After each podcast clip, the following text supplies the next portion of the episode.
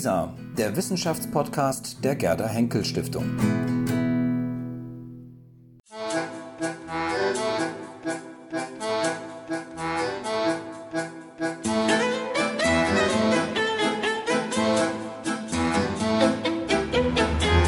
Sülz.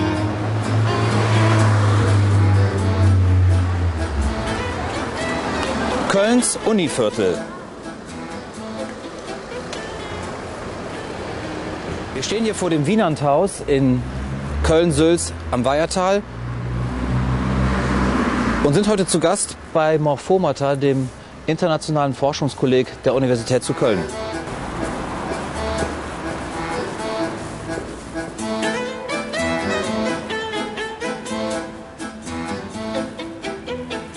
Herr Professor Boschung, wir sind hier bei Ihnen zu Gast bei Morphomata, dem Kolleg an der Universität zu Köln, dem internationalen Kolleg, muss man ja tatsächlich sagen. Was genau verbirgt sich hinter dem Begriff Morphomata? Also Morphomata, unser Name, ist abgeleitet von einem griechischen Wort. Ähm, Grundform ist Morphoma, Morphomata ist der Plural und gemeint ist die Form als Ergebnis eines Gestaltungsprozesses. Also die ähm, durch einen Prozess der Formgebung, Formwertung entstandene Form. Und wir haben diesen Namen gewählt, um zum Ausdruck zu bringen, dass wir uns mit Artefakten aller Art beschäftigen, dabei aber auch den Prozess ihrer Entstehung, die medialen Aspekte äh, ihrer Formwertung einzubeziehen. Und der dritte Punkt, der uns dabei interessiert, ist dann die Dynamik, die solche Artefakte bekommen können. Herr Professor Blamberger, Sie leiten gemeinsam mit Herrn Boschung dieses internationale Kolleg Morphomata. Es ist aufgeteilt in zwei große Themenbereiche. Welche zwei Themenbereiche sind das?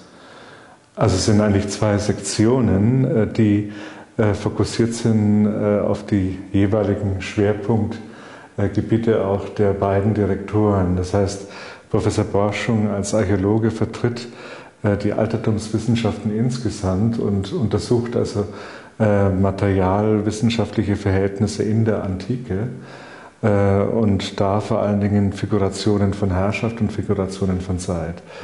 Mhm. Ich bin Neugermanist, spezialisiert also auf die Literatur des 18. bis 21. Jahrhunderts und Ansprechpartner für alle geisteswissenschaftlichen Disziplinen, die sich also in diesem Zeitraum dann bewegen, also auch für Kunsthistoriker oder für Ethnologen oder wie auch immer.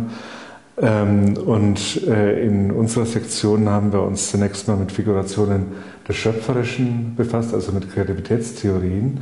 Äh, und in den letzten äh, zwei Jahren dann mit Figurationen des Todes und des Sterbens. Also weil wir einfach davon ausgegangen sind, dass das zwei Bereiche sind, die vor allen Dingen gut mit ästhetischen Ideen beantwortbar sind und eigentlich nicht mit logischen, mit Vernunftbegriffen. Und genau das äh, ist ja der Hauptansatzpunkt äh, von Morphomata, dass wir davon ausgehen, dass nicht nur die Wissenschaften Wissenschaften, sondern auch die Künste durch ästhetische Ideen, äh, die eben nicht auf Begriffe zu bringen sind, aber gerade dadurch auch Bereiche jenseits der Rationalität darstellen lassen, wie etwa den Bereich des Todes oder den Bereich des schöpferischen Ursprungs der Kreativität und so weiter ähm, und äh, dass wir dann im Kulturvergleich auch verschiedene Figurationen äh, des Schöpferischen anhand der Kunstwerke äh, analysieren können, die wir als Fallbeispiele dann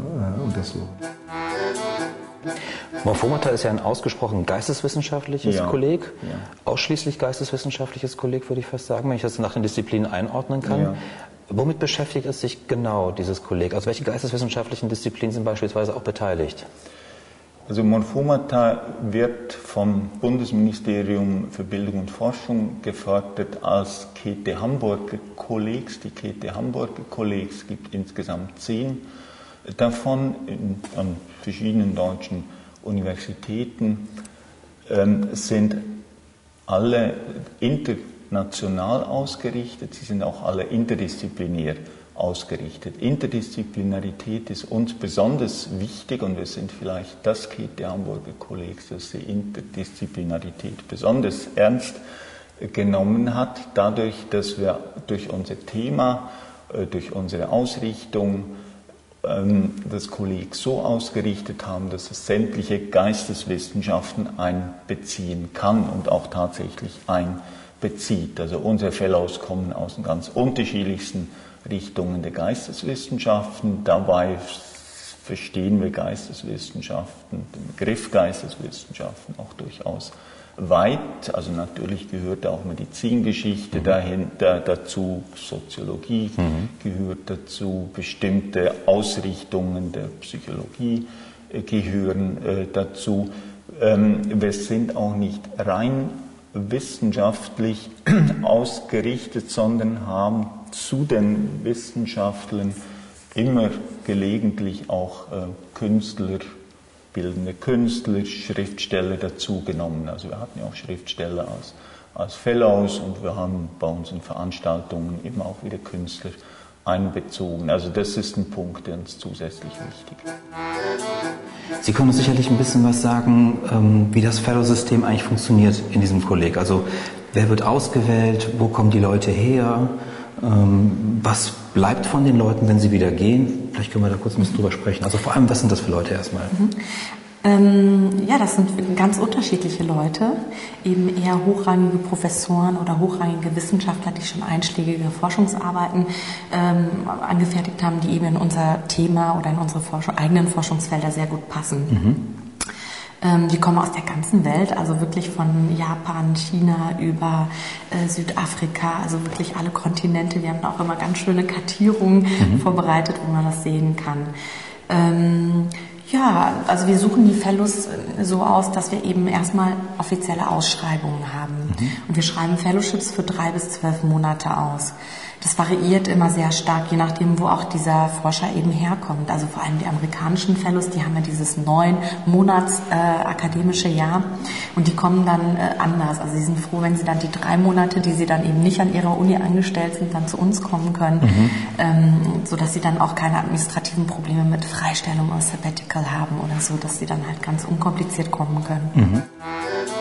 Wir wollen uns ein bisschen mit dem Gebäude beschäftigen. Das ist ja ein besonderes ja. Gebäude. Wir haben es eben von außen schon mal gezeigt, das Wienandhaus. Ähm, es fällt vor allem auf, dass hier sehr, sehr viele Plakate hängen in dem Gebäude.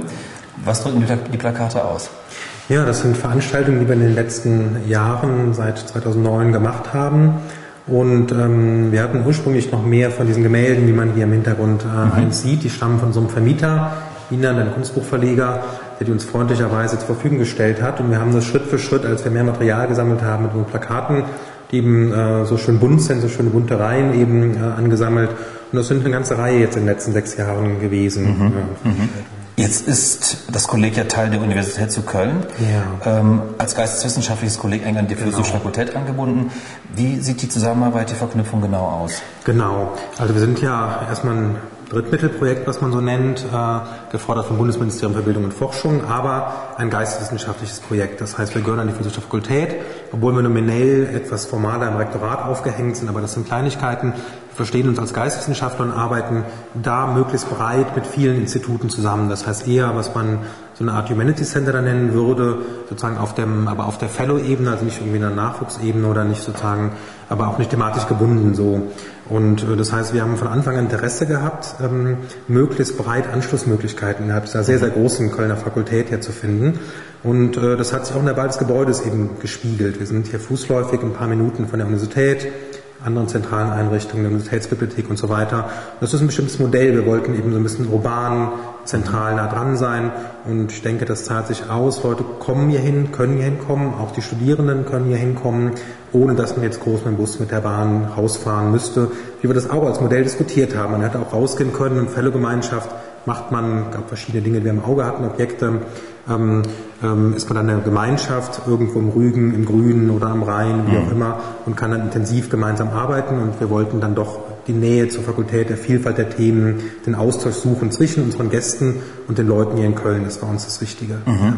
Wie kann das konkret aussehen, wenn Sie sagen, Studenten haben es ja fußläufig hierher? Wir haben das ja. am Anfang des Films gezeigt, dass das ja mitten in Sülz hier liegt. Ähm, was kann ein Student hier machen oder eine Studentin, wenn sie hierher kommt? Ja, also im Allgemeinen, wir haben ähm, keinen direkten Lehrbetrieb, obwohl viele Leute hier am Kolleg eben Lehre anbieten. Das mhm. heißt, gelegentlich finden ja auch schon mal Seminare statt, wo dann Studierende hereingeführt mhm. werden mhm. ähm, und dann eben so unser Veranstaltungsprogramm kennenlernen. Das ist eigentlich das Zentrum, dass wir wissenschaftliche Veranstaltungen anbieten, ähm, die eben auch natürlich Studierenden offen stehen. Wir versuchen dafür immer, weil wir eben im Kern der, der Initiative keine Lehre steht, sondern eben die Forschung der, der Fellows, der Gastwissenschaftler, ähm, versuchen wir immer Partner zu gewinnen, als Institute, Lehrveranstaltungen, die Graduiertenschule Achtes, worüber wir immer dann eben Kontakt eben auch zu allen Bevölkerungsgruppen, allen Teilen der Universität bekommen. Gibt es dann am Ende so eine Art Alumni-Netzwerk, dass also Fellows, die schon mal hier waren, weiter mit dem Kolleg verbunden bleiben? Definitiv. Also ganz viele Fellows sind mit dem Kolleg verbunden. Und zwar über Kooperationen natürlich, mhm. über Publikationsprojekte, über weitere Forschungsthemen. Ähm, doch wir haben einen sehr regen Austausch mit unterschiedlichen Fellows. Das ist immer sehr erfreulich. Wir pflegen natürlich auch unsere Alumni, indem wir einen äh, Newsletter rausbringen, indem wir mhm. sie auch immer wieder hier einladen, ähm, auch zu Kooperationsgesprächen für neue Tagungen, wenn sie auch schon ganz woanders sind. Also wir hatten da einen Fellow ähm, aus Holland zum Beispiel, der dann äh, nach dem Fellowship hier nach München gegangen ist, nach Erfurt gegangen ist, vorher in Getty in Los Angeles war, also wirklich ein sehr ähm, hochdotierter Forscher, Jan mhm. Bremmer, ähm, der dann immer wieder mal vorbeikommt, dann macht man mit ihm mal eine neue Tagung, ein neues Thema eruiert man und ähm, dann geht das so weiter. Ein abschließendes Wort noch, noch mal zurück zu äh, Morphomata als Kolleg. Ähm, wann würden Sie für sich sozusagen Bilanz ziehen können und sagen können, das Kolleg hat seinen Zweck erfüllt. Was keine Schulenbildung. Also es ist nicht so, dass wir jetzt alle äh, Fellows darauf festlegen würden, dass sie Morphomatiker jetzt sein müssten in Zukunft, äh, sondern es sollen eigentlich äh, ein Gewicht darauf gelegt werden, dass wirklich wertvolle Fallstudien zu bestimmten ästhetischen Ideen entstehen in verschiedenen Disziplinen äh, und dass jede Einzelleistung eigentlich zählt.